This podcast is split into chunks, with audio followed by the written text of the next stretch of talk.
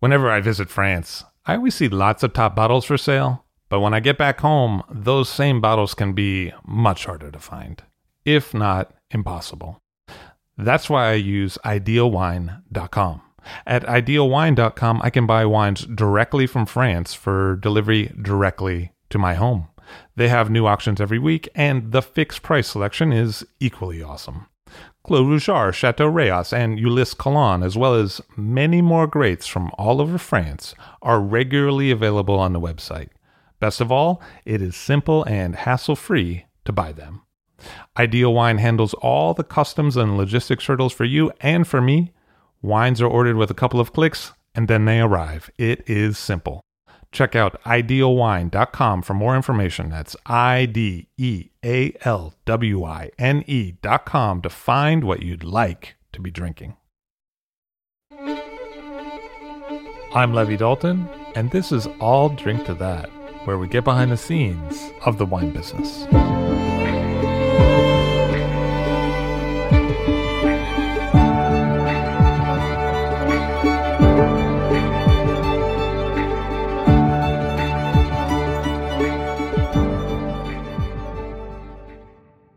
Thomas Pastuszak on the show. Hello, sir. How are you? How are you? So you're the wine director over at the, the Nomad Hotel there. Correct indeed. But uh, before that, you uh, as a, as a younger man, you were into music, you're, playing the piano a lot.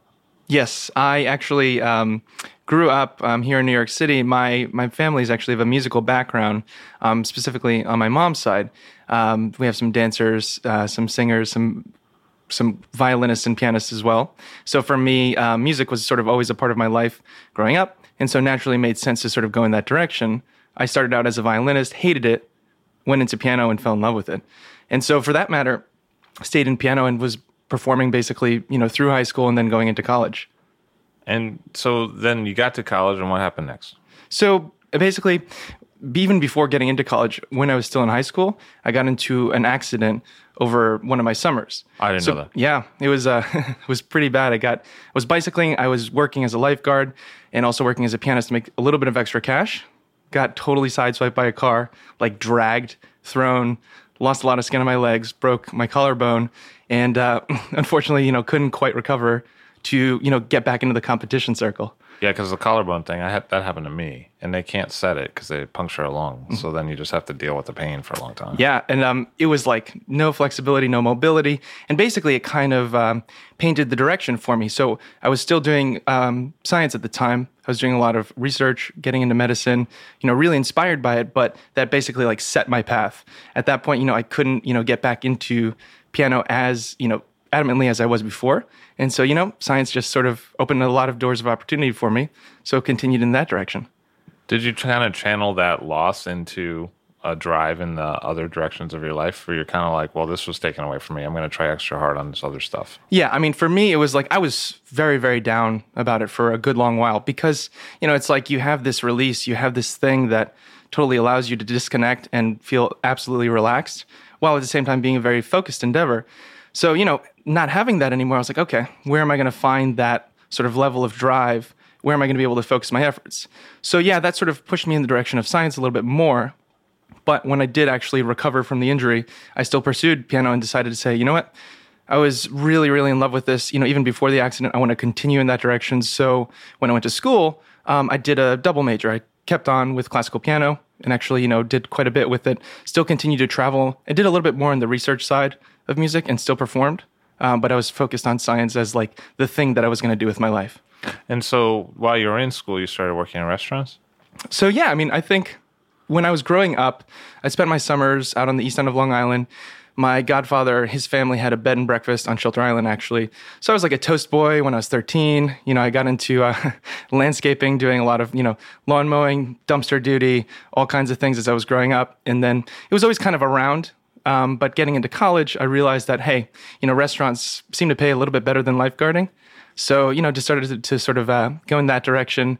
Was a server, became a bartender, you know, did the thing that everyone does. And I think naturally it sort of, you know, satisfied that sort of adrenaline rush. And it was something that was just always around. So I could be in the classroom all week long, focus my efforts on studies. And then like Friday night comes around and I'm at the restaurant like all weekend. I'm there, you know, Friday afternoon until Sunday afternoon, get back into school, you know, make some good money. And it was, you know, a great rush for me. And it also was my sort of social outlet.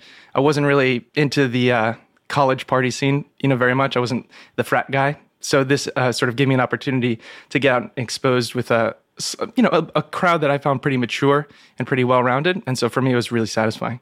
And uh, it, you know, it is a really physical business, so maybe it was a way of of channeling some of that energy that you'd had earlier release of, but couldn't find a, a great way to do it after the injury. Yeah, no, absolutely. I mean, for me, and I was, you know, very physical. I was, you know, into running. I was into hiking. So that sort of, you know, adrenaline was, you know, and it was an easy release to get when you didn't have much time. And again, I mean, I was still doing the piano thing at the time, and I could always balance. If I if I was sick and tired of organic chemistry, you know, I could sit down and practice, you know, and basically go through some scores, you know, do that. When I got satisfied with that, when I was practiced enough for the day, you know, could go back into the science direction, you know, crack the books again. And so it was always a good balance. It was all about when I didn't want to do a little bit more of that thing, I could go on to the other one. And so it was always sort of a back and forth. And for me, I think that balance was very satisfying. My mind, I think, works in those in both of those directions quite a bit. So I can't ever be 100% in one. I think I need to have that balance. And what was the progression at the restaurant? So um, this is a, a, a, small restaurant initially uh, in Ithaca at Cornell. Uh, where I was, it's uh, Stella's. So I was a bartender there. You know, eventually became sort of a floor manager, bar manager. When I graduated and I was taking my MCATs and preparing to go to medical school, you know, I was offered the opportunity to take over the restaurant as a GM which I took because, you know, wanting to go to medical school, I was like, okay, this will look great on your resume. You know, you'll have managerial, managerial experience. experience. You know, in med school, they don't want some kid who's just like in the lab all the time. They want somebody who can interact with people, has personality, has experience, you know, dealing with, you know, other components of other industries. So it seemed like a great opportunity, you know, went for it. And it was two years that I did this and I've sort of helped grow the company and I grew myself and got more and more into wine, especially visiting my brother who's in San Francisco so I can go to Sonoma and Napa.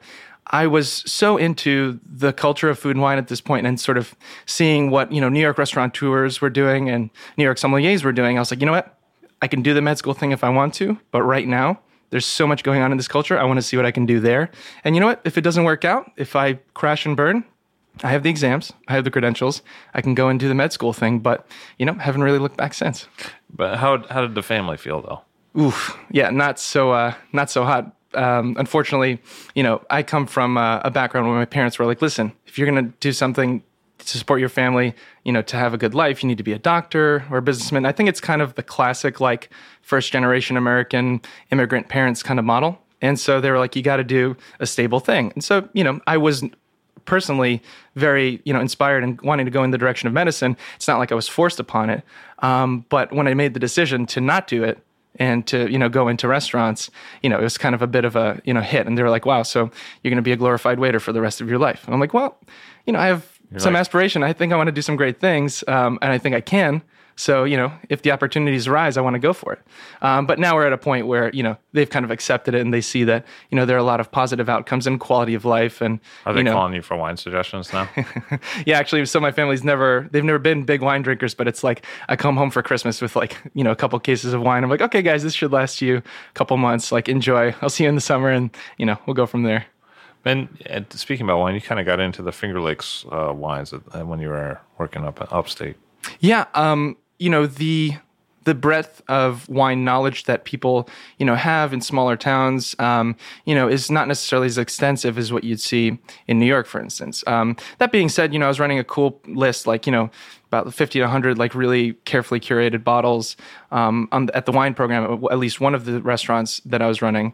Um, and while i was like reading a lot and tasting as much as i could and coming down to new york city to tastings like you know with the big distributors i was also making good friends with some of the producers upstate. Now the area kind of has this bad reputation because for a long time there hasn't been very high quality wine made you know vinifera varietals like riesling chardonnay et cetera haven't really weren't introduced into the area until about like 50 or 60 years ago. So there's not really um, you know a long history of fine winemaking. So for me it was really inspiring to every now and again come across this small like you know farmer husband and wife team who are making you know maybe like a thousand or two thousand cases at the most um, you know and making some really really high quality riesling and chard and you know kind of get got inspired by it because i was like you know what? It's not that different a model from what you see in Alsace or in Austria or in Burgundy. Um, you know, this is basically like this is their life. You know, they're making very, very high quality wine from the best fruit that they can that they can get uh, from their own farm, from their own vineyard, and making something that's really inspiring. And it was not the model that everyone else seemed to think uh, was, you know, de rigueur in the Finger Lakes. It was not, you know, uh, basically, you know, cheap wine that is sweet, you know, or, or chaptalized or is sweetened purposefully for the local market. Um, it was something that actually could, in my perspective, you know, have a place on the global scene. So for me, I kind of made it a, a personal mission at some point to say, these wines need to get recognition or at least exposure beyond, you know, these sort of, you know, smaller categories. They need to get onto a scene like New York because I think that if people taste how good these wines are, at least you know the few producers that I was becoming really close with, then I think there could be a possibility for you know future growth in the area and other people realizing, hey, there's great reputation of these smaller producers. A lot of serious wine professionals find quality here. I think we should all follow that model. And it looks like you were looking towards New York, Manhattan, not just for the wine market in terms of introducing those Finger Lakes wines to that market, but also you were looking at it in terms of inspiration for restaurateurship. Uh, kind of, you had some models in mind. Yeah, I mean, you know, for myself, growing up in New York City, spending basically my whole life here until college, uh, you know, I saw people like Drew Nieporent, you know, Danny Meyer. Um, you know, I, I, saw these guys doing incredible things and creating culture. And I realized that, you know, at some point, I don't I didn't know if I was able to do that, you know, given the limitations of a smaller town and that if I was going to do something big, I should try it in New York City. It was a market that I was unfamiliar with. You know, I didn't have any real professional connections in New York at the time, but I knew New York City. You know, I I I'd grown up there, so I knew that at the very least like, you know, I could figure out subways, you know, renting, et cetera, et cetera, like the stupid logistical stuff that, you know, is actually really intimidating for people who haven't ever been in New York. So again, kind of figured, well, I can give it a, you know, give it a shot and if it works out, that's awesome. And if it doesn't, then, you know, move on to plan B. And what did you take from those inspirations? I mean, what were you looking at when you saw someone like Danny Meyer? What, what did, how did that speak to you? You know, I saw Danny and other restaurateurs of, of, of his caliber not just creating restaurants that put out good food, but you know we're really bringing people in and giving people a great experience. Um, it was hospitality, it was great food, great wine, and something that really elevated culture. It was people going into restaurants not because they had to and it was the only job they could do, but because they were intelligent, thoughtful people who wanted to create something novel that wanted to really bring people together and raise quality of life. And I've, I kind of keep mentioning this because you know, for me, good food, good wine, and bringing people together and having a good time that for me is essentially what i define as you know a great quality of life mixed in with being able to travel and you know have fun elsewhere. But you know for me i saw that this was a, a significant shift in the restaurant culture um, you know especially in a big city like new york city. And i wanted to be a part of that. And i wanted to either you know do that on my own or become a part of you know a group or put myself alongside people who had that similar sort of mindset and so that did come about, but how did it come about? You were making some calls looking for some wine, or what happened? So it was actually, it, it all came together very quickly and in a sort of unexpected uh, sort of way. I'm not necessarily like a huge risk taker. Like if I see something that looks good, you know, I'll go for it. But at the same time, you know, this wasn't something that I was seeking necessarily, you know, outright. So basically, I was in Ithaca. I was, you know, working in the restaurant scene.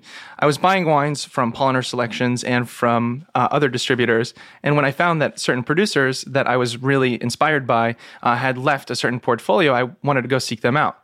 So it turns out that you know two particular labels that I was, in, you know, really really excited about moved over to uh, Grand Cru Selections, this distributorship that um, Robert Bohr and Ned Benedict are partners in. And, you know, I got in touch with those guys. I'm like, hey, you know, I like these wines. I hear you guys have them. Um, what's the deal? Can I get, can I pick these up upstate? Do you guys ship up here? Ended up setting up a tasting, you know, coming down, meeting with them and while in New York City, kind of realized that you know there were a lot of people who weren't familiar with some of the wines that I was getting excited about upstate, and so they're like, "Hey, if you want, we'll set up a table at our future, you know, at one of our portfolio tastings. If you want to bring a couple bottles, and you know, maybe you know, show off a couple of these wines, because at this point, you know, I was buying wine from them, and we had established sort of a relationship. I was like, "Sure, that sounds great." Um, you know, it's fall of 2010 they're doing a portfolio tasting. I get a table, bring down some cool Finger Lakes Rieslings, at least wines that I thought were going to be fun and were great. And, you know, got some people really jazzed about it, got some people excited about it. Um, you know, Robert, he said, Hey, listen, you know, opportunities are always coming up in New York.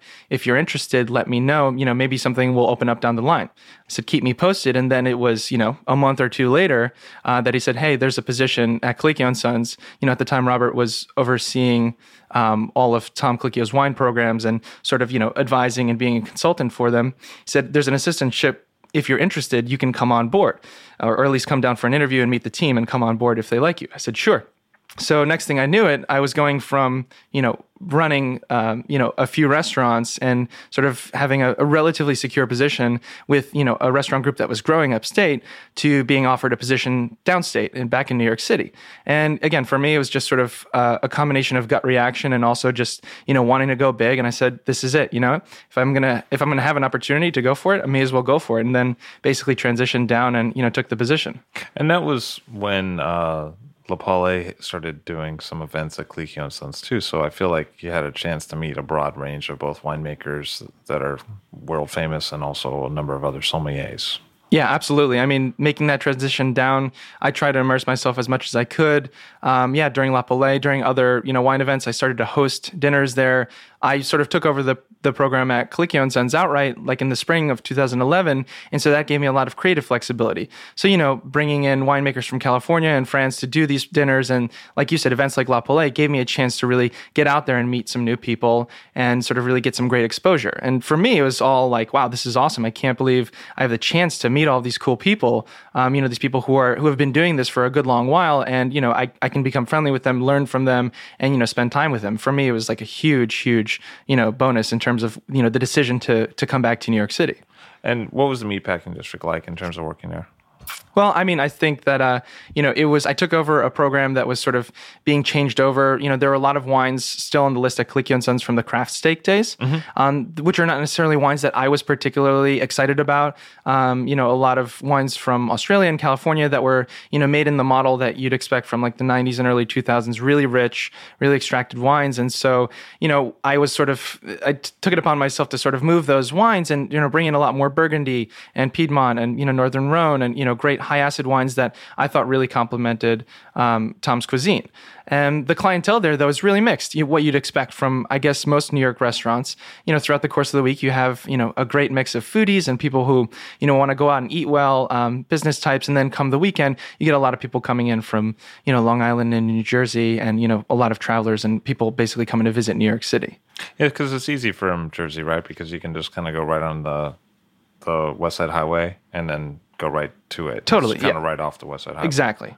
Yeah. So I mean, we had a lot of lot of clientele coming, you know, uh, across the river for us at the time, um, which definitely you know sort of changed the dynamic of the restaurant as you went into the weekend.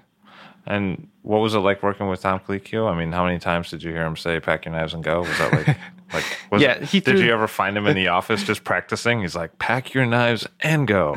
pack your exactly, knives exactly. go. Totally. Like, with me, he's like, pack your corkscrew and get out the door. he's, he threw that at me all the time. He was great to work with. He's a you know a super intelligent guy and you know very focused, very committed, and obviously he's created some really great things. And you know his food is is still I think fantastic. So it's it was always great to be able to work with him in that capacity, especially when we would do like you know a private dinner or something like that and work closely with him. You know was really inspiring for me. And what was the buying like in the New York side, like Manhattan side, compared to what you'd seen before?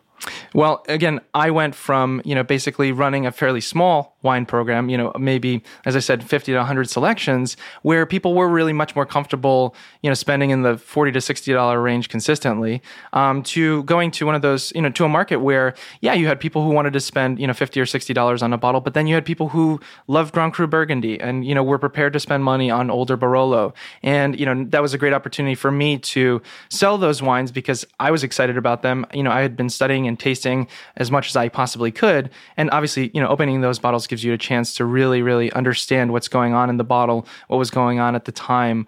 And um, it just gave me a really mixed platform um, at which to sell, which was great because I could basically sell whatever it is that I was excited about and people would get excited about it and go for it because, you know, they're going on, on a recommendation on somebody who, you know, should know their stuff in, you know, a, a very high end restaurant in Manhattan. So total world of difference. And again, every single day I was jazzed because it was a big restaurant too. I mean, you know, 100 seats in the main dining room and then another 50 or so in the uh, tap room. You know, I was running my ass off, you know, going back and forth and just getting people excited about wine. So for me, it was a huge change from what I had been used to, and it was all that adrenaline, but plus. So it was it was fantastic for me. Was it kind of a later scene? Um, I would say it's definitely more of an sort of earlier midnight kind of scene. You know, you have people finishing up with work, coming out to the restaurant afterwards.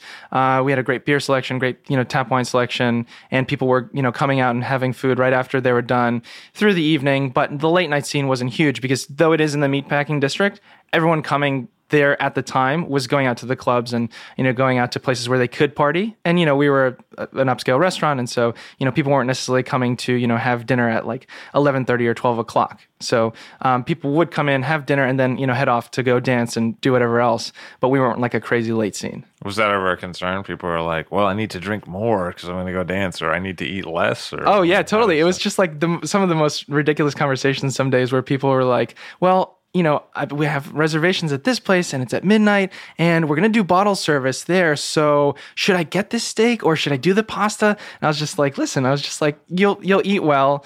Here's here's what my recommendation will be on how much you want to eat." And obviously, you have females and males who eat in a very different capacity. And so, I was trying to make the most, you know, honest recommendations that I could, but it was new for me because I was like, I don't really usually think about this because I'm not going out and clubbing at the end of the night. So Right. it's not something that really concerns me. You, you hadn't had to prep people for bottle service before. Yeah, exactly. I Well, you gotta you gotta lay down a firm protein base Exactly, before you go exactly. drink a hell of a lot of yeah, vodka. get get your greens in, then get some Yeah, pasta, yeah. get lots of protein because you need that absorptive capacity.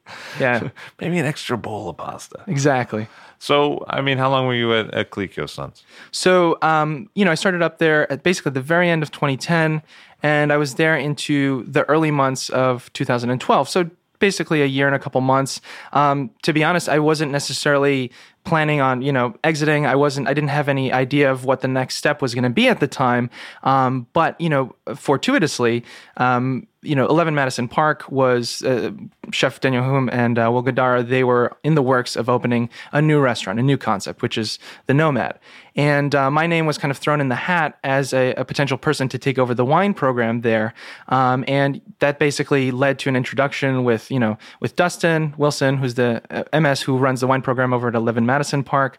Um, we got along really, really well. And, you know, I met Chef Humm and Will, and we got along well. And it seemed like, you know, a good fit. And so from there, basically, I was offered the position, um, and it all kind of came together very, very quickly. Um, and it seemed like a great opportunity because those guys were doing amazing things at 11 Madison Park. And I figured, you know, if there's an opening in Manhattan, if there's a restaurant opening in Manhattan, and if there's a group where I could feel, you know, pretty sure that they were going to do a great job, these were the guys to do it with. So, does that mean you've been through basically two review processes, like in terms of uh, major uh, periodicals, like newspaper reviews of the restaurant? Because there was the review of Colicchio Sons from Sifton, right? Exactly, but I actually I wasn't a part of it at the Oh, time. I came okay. in um, basically maybe a half year um, or better, closer to a year after that review. I so. I kind of came into the restaurant, took over, and the only actual re- review process that I've gone through at this point is uh, with the Nomad. And what was that like? That was intense. Um, it was a pretty uh, uh, talked about opening, so I would imagine that was kind of on a lot of people's radar. Totally. Uh, well, you know, again, it's super high pressure. You basically have, you know, arguably one of the the greatest, you know, uh, partnerships that exist in terms of restaurants. You have, you know, Will and uh, and Chef Humm, who basically bought 11 Madison Park, or you know, found the uh, backers to buy 11 Madison Park from uh, Danny Meyer in the fall of uh, 2011. Then shortly thereafter, they're on, you know, starting up on their opening, and you know, I'm part of this process, and you know, perfection is a must. You have to be 100% on all the time. You know, it's very much the the core ethos of of the restaurant, and so for us, it was you know a day to day basis where we would you know have meetings early in the morning going through the opening, go through training our staff through the course of the day, have more meetings at the end of the day, and constantly reassessing you know what needs to be tweaked, how can we change things up, and you know it was just nonstop, and you know it, maybe it's me going through my first review process or the nature of this restaurant group, but you know we were always firing on all cylinders and just keeping our eye out you know for the reviewer, but at the same time really trying to figure out also you know the nomad as a concept. We had an idea of what it should be or what we wanted it to be, but we also wanted to make sure that we were executing on that and that, you know, our guests were receiving it and that they were understanding what it is that we were trying to do. And what is that? So, I mean, I think that part of the mission statement, you know, as we sort of indicated, is we wanted to be this perfect intersection of uptown and downtown. Mm-hmm. And what does that mean? I think that, you know, from a core concept, uptown dining, you think of, you know, higher end fine dining, high quality ingredients, uh, you know, a great uh, hospitality experience um, on at the very highest level. Downtown, you think more casual, easier, you know, maybe better music, maybe looser, you know, attire. You're not as pressed to wear, you know, a tie and, you know, button up, you know, your shirt and, and wear a jacket over it. And so we wanted to give this experience where we could both be an incredible restaurant that delivered at the very highest level, but also be fun. And you know we we gave a, we put a lot of thought into that process from you know the uniforms to the music that we were doing to how we were approaching our tables and chatting with our guests and really wanting to sort of deliver not necessarily a combination of those two restaurant styles but to create a brand new concept and a brand new niche of restaurant where you could actually you know be great and have fun at the same time.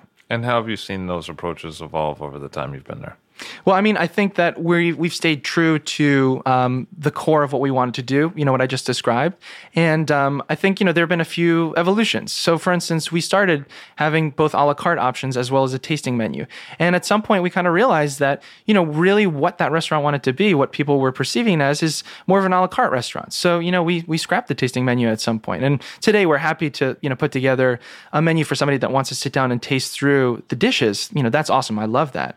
But at the same time, we see, you know, a table of 20 something year olds who, you know, just want to eat this fantastic roast chicken and, you know, maybe not spend a ton on, on wine, but still have a great experience next to a table of, you know, financiers who, you know, want to eat, drink really, really well. And it's so exciting because basically when you have those nights which is basically every night you have a station or you have a section of the dining room where you have this juxtaposition of people who you know are getting into good food next to people who have done this for a while, it's so satisfying because you realize that you can cater to many different clientele and you wear different hats. You have to, you know, chat with one particular table in a way that's a little bit different from another. You approach your wine service uh, a little bit differently and it's all about that sort of adaptation and being able to, you know, improvise and really sort of change your approach. Um, and it's not that every single table will expect or want the same exact thing from you. You really have to cater to that particular table. And if I understand it correctly, there's multiple rooms that are a bit different. Yeah, I mean it's it's sort of this amazing uh, differentiation of spaces. When you enter through the hotel, you know, through the lobby, you enter the atrium, which is this incredible, well lit space, you know, that has about 60 seats. You know, it's the heartbeat of the restaurant breakfast, lunch, and dinner. Obviously, you know, we're in a hotel and, you know, a lot of the hotel design was sort of based around the restaurant design. So we're catering not just to the, to, you know, New York City's foodie scene, but to the hotel guests as well, to people who are traveling. So the atrium is, you know, a little bit more loud. It's a little bit more boisterous. Um, you know, stone floors and this, you know, big, beautiful atrium glass ceiling. And uh, next to it is the parlor, which is kind of the more classical, uh, European dining room, European hotel dining room. It's plush. You know, it's very velvety. It's you know uh, draped really well with you know beautiful uh, pressed herbs that are up on the wall. Then that leads to the bar room, which is this grand boisterous bar room. You know that has you know bottles up on shelves and you know these you know huge elephants that are decorative. It's supposed to be like you know uh, the sort of hunting lodge bar and it's you know it's loud and it's rowdy and it's it's it's jam packed all the time. And then that leads to the library which is this other room which has it, a lot of seats. And basically it's the equivalent of a lounge. You know you think of most restaurants or places have a lounge space. It's kind of our lounge with you know couches and and chairs and lower tables. Um, but it's also a fully curated library. So you see books all around the base level and there's you know an upper level to it as well. And it's not just books that are thrown on a shelf it's actually curated. There's specific sections. When you open the cocktail list and you go in there, you can see that, you know, there's a section for mixology, there's fashion, you know, there's voodoo, there's, you know, philosophy. So if you wanted to come in, you could, you know, pick up a book and read. And it's cool because in the early part of the day in the library people are taking meetings having coffee you know having a little bit of quiet time. Through the afternoon snacks wine cocktails kind of pick up. And then in the evening you have groups who are drinking champagne and you know are eating snacks throughout the course of the evening. It's this really fun vibe. So I think the the really excellent component of what Nomad offers is that you can have a different experience depending on which room you're in, and you can come in and just have you know snacks and a beer, or you can come in and have you know a great meal and drink really really good wine, and we sort of offer all of that. And how have you approached doing one wine list for all of those different kind of venues inside one roof? I think again, I come back to this idea of making it um, accessible, but also giving a tremendous amount of um, options to the guests. So again, using the example that I gave you before, you know, we have this couple that's say, you know, 26, 27, 28, and, you know, they just want to come in and drink well at $50. I want to have options, you know, in that range that I'm excited about that I would drink and I would love to recommend to them. And then you also have the clientele who wants to drink, you know, Bordeaux or Barolo or Burgundy with 20 years of age on it and they're prepared to spend a little bit more money. And I want to have those options as well. So basically, it's this constant um, sort of, uh, I would say, not a recycling, but a replenishment of the cellar in the capacity that I always want to have options at all points. So on a weekly basis, I'm constantly reassessing the list and making sure that there are a fair amount of options in that forty to fifty dollar range, you know, in the hundred dollar range, and then beyond.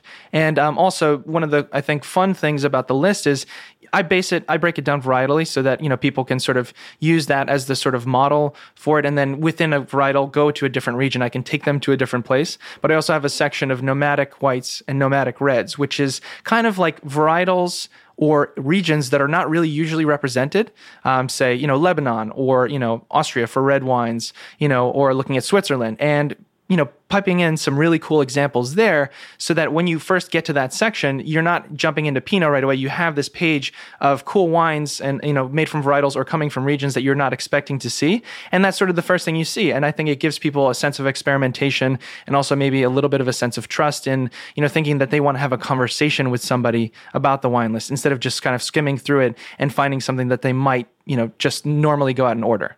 But what are the mainstays of the list in terms of countries and regions? Well, through and through, I'm definitely a classicist. Um, you know, I love you know the great crus of Burgundy, um, you know, certainly Bordeaux, Champagne, uh, and looking into Italy, northern Italy, certain certainly Friuli, Piemonte. Um, I love Riesling, um, not just you know because of where I lived for so many years upstate, but you know because it's a great food wine. And Chef Humm's cuisine calls for higher acid wines, cooler climate, higher acid wines. You know, there's a great interplay of acidity and fat in a lot of the dishes, and you know, again, whether it's you know in a heavier entree or in a lighter appetizer, um, you know, those are the wines that pair so well with the food. So for me, I'd say, you know, the core is, you know, cool climate, higher tone varietals, higher tone expressions in a more traditional expression. That's always been sort of the the focus. So you'll see a lot of Burgundy, Champagne, you know, and higher acid whites on the list in general because again, they just go so well with the cuisine there. And what's the interaction between yourself and Dustin? So Dustin, again, he's the wine director at 11 Madison Park. I'm the wine director at Nomad. So we're running our own programs, but you know, we get together, you know, once a week, once every other week and kind of brainstorm, you know, talk about what's going on in our respective programs. You know, we travel together, go to, you know, wine and food festivals together, have a chance to really sort of collaborate. And obviously he's, you know, a, a great force in the wine world as an MS. And so, you know, we have a really collaborative sort of, um, you know, dynamic, but at the same time, we're running our programs, are, you know, on our, at our own pace. Um, but it's just a great opportunity to sort of have a sounding board, have somebody else that is within the same company, but running a very different, you know, restaurant wine program than mine. And, you know, it's been a great relationship for us. And we've gotten a, a lot closer, especially in the last half year or so now that Nomad's been open, um, you know, for a full year. And also since, you know, Dustin's been able to sort of settle into New York a little bit more. And what have you learned from him specifically? What are you like, wow, I hadn't thought of it that way. Thank you. So interesting. You know, I think that Dustin comes from a background which is sort of not dissimilar from mine. You know, he sort of worked all levels and all capacities, you know, of a restaurant program, but he's got a couple years on me. You know, he's he's kind of gone through it a couple of more times. And I think that, you know, there are situations that I'm put in where I'm like, you know, I'm not really sure what the best way to approach this particular situation. He's like, oh, you know what? I, I took care of something like that, you know, two years ago. Here's what you do. This is a situation where, you know, if you wanted to make good by this, you know, by this person or by this situation, you know, this is what worked for me. So I think, you know, what I've uh, gained not only through friendship with him is basically having a sounding board and somebody who's had a little bit more experience, you know, in the industry than I have, and so you know, it's a great resource for me to come with questions that uh, on things that maybe he's gone through you know, you do have that relationship with Dustin, but then you also have a large staff of your own at the Nomad where you have a number of different assistant sommeliers. So what's it like to lead that team and what are the interactions like day to day? So I think that's a, a really good talking point because, first and foremost, the way that the wine team is sort of structured at Nomad is that we don't have, you know, one sommelier for a big station. We actually have more sommeliers interspersed throughout the dining room who are committed to a smaller number of tables. The way that we originally set out to sort of structure the teams, you know, typically you think you have, you know, a server, an assistant server, a back waiter. We really wanted the sommelier to be a part of that sort of captain team. We wanted them to have a great connection with the guests. And you know not just popping a bottle and making a recommendation but being there throughout the course of the meal talking about the food you know talking about the restaurant and you know really bringing not just you know a wine experience but you know a hospitality experience as well. Obviously you know based on what i've been talking with you about hospitality is huge for me. And i want to kind of you know dis- maybe dissolve the notion that you know sommeliers are you know hoity-toity people who know a lot about wine and will only come out of the cellar to sell a good bottle. And i think that this is a really good platform to do that. So I love the fact that we have this team of Somms who are really like in there with their guests, are seeing them through the course of the meal, and are not just doing wine service, but talking about everything else. Um, and again, I think that sort of satisfies my desire to push the hospitality button, right? I mean, it's like it's not just the technical component of you know selling wine, but it's really that sort of artistic and more um, you know human based involvement where you really get to interact with guests, not just about their wine, but about their overall experience. So for me, the model that we set out with, I think, is a great one because it it gets the wine professional and the guest more connected. It breaks down the barriers, it makes them seem more accessible. And I think for the future of restaurants overall, I think that's a really important step because we we still have a lot of work I think to sort of break down that wall in terms of people thinking that you know wine professionals are only you know only out to get the most money out of your wallet as possible.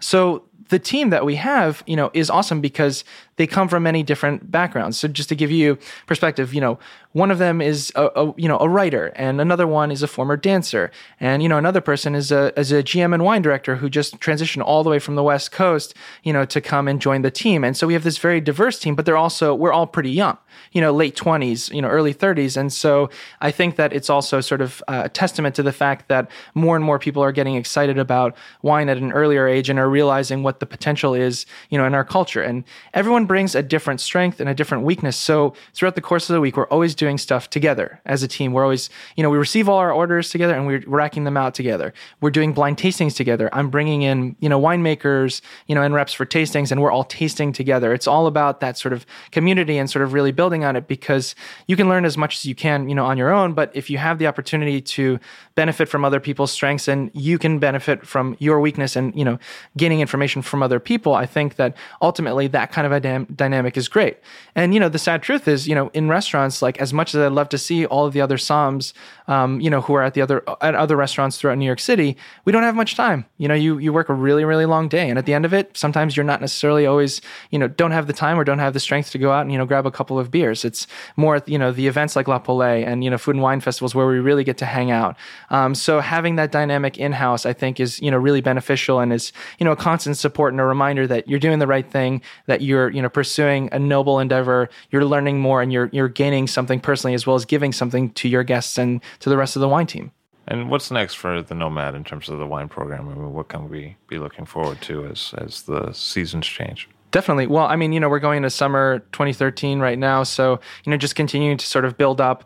And I want a little bit more depth and a little bit more breadth of the wine program in general. So, just constantly building the cellar and, you know, building on verticals, um, discovering kind of more unique wines from around the world to put one or two examples of, and really just sort of constantly balancing out that, you know, that dynamic of new fun wines and wines that people are less exposed to and having, you know, those really classic expressions. You know, I want the, the depth of the cellar to be as great as possible. I want to have more vintages of more wines, but at the same time, I don't want it to be a tome. I don't want it to be a huge list that you know people feel daunted by. So just basically constantly having that dance, having that balance of you know bringing on wines that are more accessible as well as wines that are more you know of the collector's type.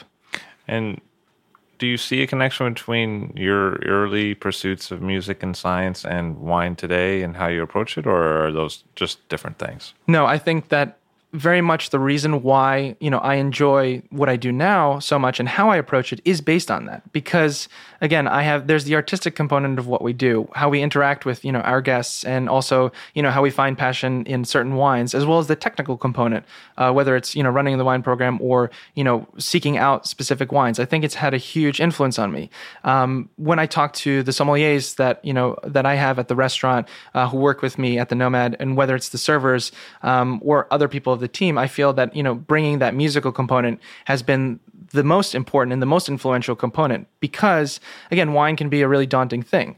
And you know it's something that you have to be able to speak confidently about with your guests because they won't believe you. They won't think that you're steering them in the right direction unless you are competent and confident in it. So to that and i always think and i reference you know in classical piano it's not as much improvisation. It's taking, you know, a beautiful work of art that somebody has put months, if not years into, and learning the technicals, learning the notes, you know, learning the nuance and the progression of the piece, and making it then making it your own. So you learn the technicals and then you put your own expression into it.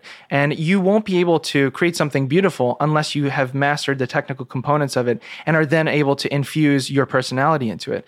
And so for me, wine is very similar. You need to be well read and well versed and study as much as possible possible so you really know the technical details of it so that you can really hear what your guest is asking you know of you when you're making a recommendation. And that's something that i really take to heart in a really significant way and i try to talk to you know my guests and, and to my staff about that quite a bit because if they're not prepared to put in the time and you know really really get the technicals down they're never going to give that experience to the guests that you know i would envision a wine program like the nomads to really be able to deliver and you spoke a little bit about the kind of wines that tend to go well with Daniel Humm's food, but what's he like to work with, and what's that kitchen like? Kitchen is a machine. It's uh, first of all, I love the the kitchen team. You know, the uh, executive sous chef and the sous chefs there are fantastic to work with, and you know, Daniel's a, a great inspiration. Um, it's it's technical. It's very tight. You know, it's very very rigorous in terms of you know how they run run the team. Every time an order comes in, you know, the expediters you know yelling out the order, and if you're in the kitchen and if you hear that order coming in, everyone has a resounding we. You know, everyone acknowledges that order coming in, and it's just part of like you know the constant you know attention to detail and focus that the kitchen has. So Daniel brings that, but he's also, you know, in addition to being a great chef, he loves loves wine. He loves great wine, and you know, he's just very easy to be able to chat with, and he's well versed. He's he's traveled quite a bit, and you know, he's able to talk to you about this, that, and the other. So we'll talk about everything from music to you know what's going on in the restaurants to you know maybe mutual friends that we have. So he's just you know a pleasure to work with because there's nothing that you can't get along with him about. And what's the New York Manhattan scene like in terms of the wine consumers? again very mixed i think that um, you know what i what's been a great pleasure for me is i can sort of you know work at all different levels right now i think that more pe- more and more people are willing to experiment whereas you know just using as a quick reference you know 2 years ago you know at Colicchio and Sons I'd have less people who would be you know curious to try one from the Jura based on my recommendation. Today they're like wow if you if you're excited about it sign me up. You know even if it's at a more affordable price point um, where people shouldn't be as scared to maybe you know take a risk today people are very very willing to give it a try. And i'm always asking the guests that we have at the restaurant well you know you seem really excited about wine. What what do you like to drink? Or what do you like to read about? How do you what how did you get into wine and what's really satisfying to me is that more people are reading uh, periodicals and reading magazines. So New York Times, Eric Asimov's pieces, um, reading Wine Spectator, and you know Wine Enthusiast magazine, and are listening to things like a podcast like this, or you know are seeking out information online. So they're educating themselves, and that gives us a greater opportunity to really get out there and you know sell some fun wines wines that may be a little bit more geeky or a little bit more off the beaten path. And it's just like a more surefire sort of approach to our guests today than it's ever been. So i guess you know to put it in a nutshell that level of experimentation that level of flexibility and you know a desire to try new things is even greater today. There's no like there's not as much of a safety net for people as there used to be. I think they're willing to just go on that you know high wire and just kind of go for it Thomas Pastuszak, he's going for it at the Nomad Hotel where he's the wine director. Thank you very much for being on the show today. Thanks for having me. Thomas Pastuszak of the Nomad. I'll Drink to That is hosted and produced by myself, Levi Dalton. Erin Scala has contributed original pieces. Editorial assistance has been provided by Bill Kimsey. The show music was performed and composed by Rob Moose and Thomas Bartlett. Show artwork by Alicia Tenoyan. T shirts, sweatshirts, coffee mugs, and so much more, including show stickers, notebooks, and even gift wrap, are available for sale if you check the show website, illdrinktothatpod.com. That's I L L drink to that P O D.com, which is the same place you'd go to sign up for our email list or to make one of the crucially important donations that help keep this show operating. You can donate from anywhere using PayPal or Stripe on the show website. Remember to hit subscribe or to follow this show in your favorite podcast app, please. That's super important to see every episode. And thank you for listening.